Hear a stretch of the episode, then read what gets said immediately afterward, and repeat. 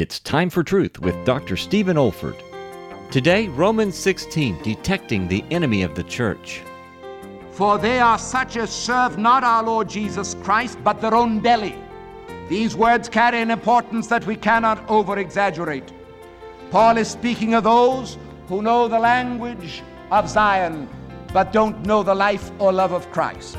In fact, in the Greek, there is a certain stress on the negative here, which conveys the thought that the refusal to serve the Lord Jesus Christ is in order that they might serve their lower nature, their bellies. They're getting something out of it. They're getting a great kick to think that they're having a following, that they're popular. It's a striking fact of church history that practically all the deviations from Christianity have been headed up by cultists who speak of Christ as their leader, but who deny his sovereignty and deity.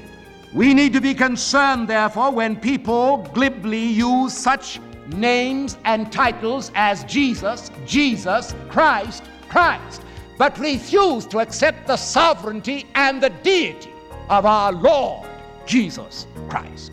This is David Olford.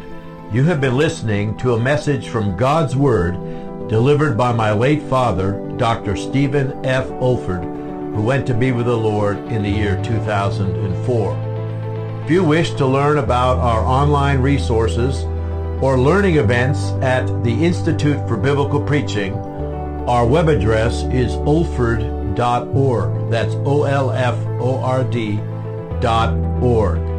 You also may want to benefit from our online video training on expository preaching, which can also be found on our website. Thank you so much for listening.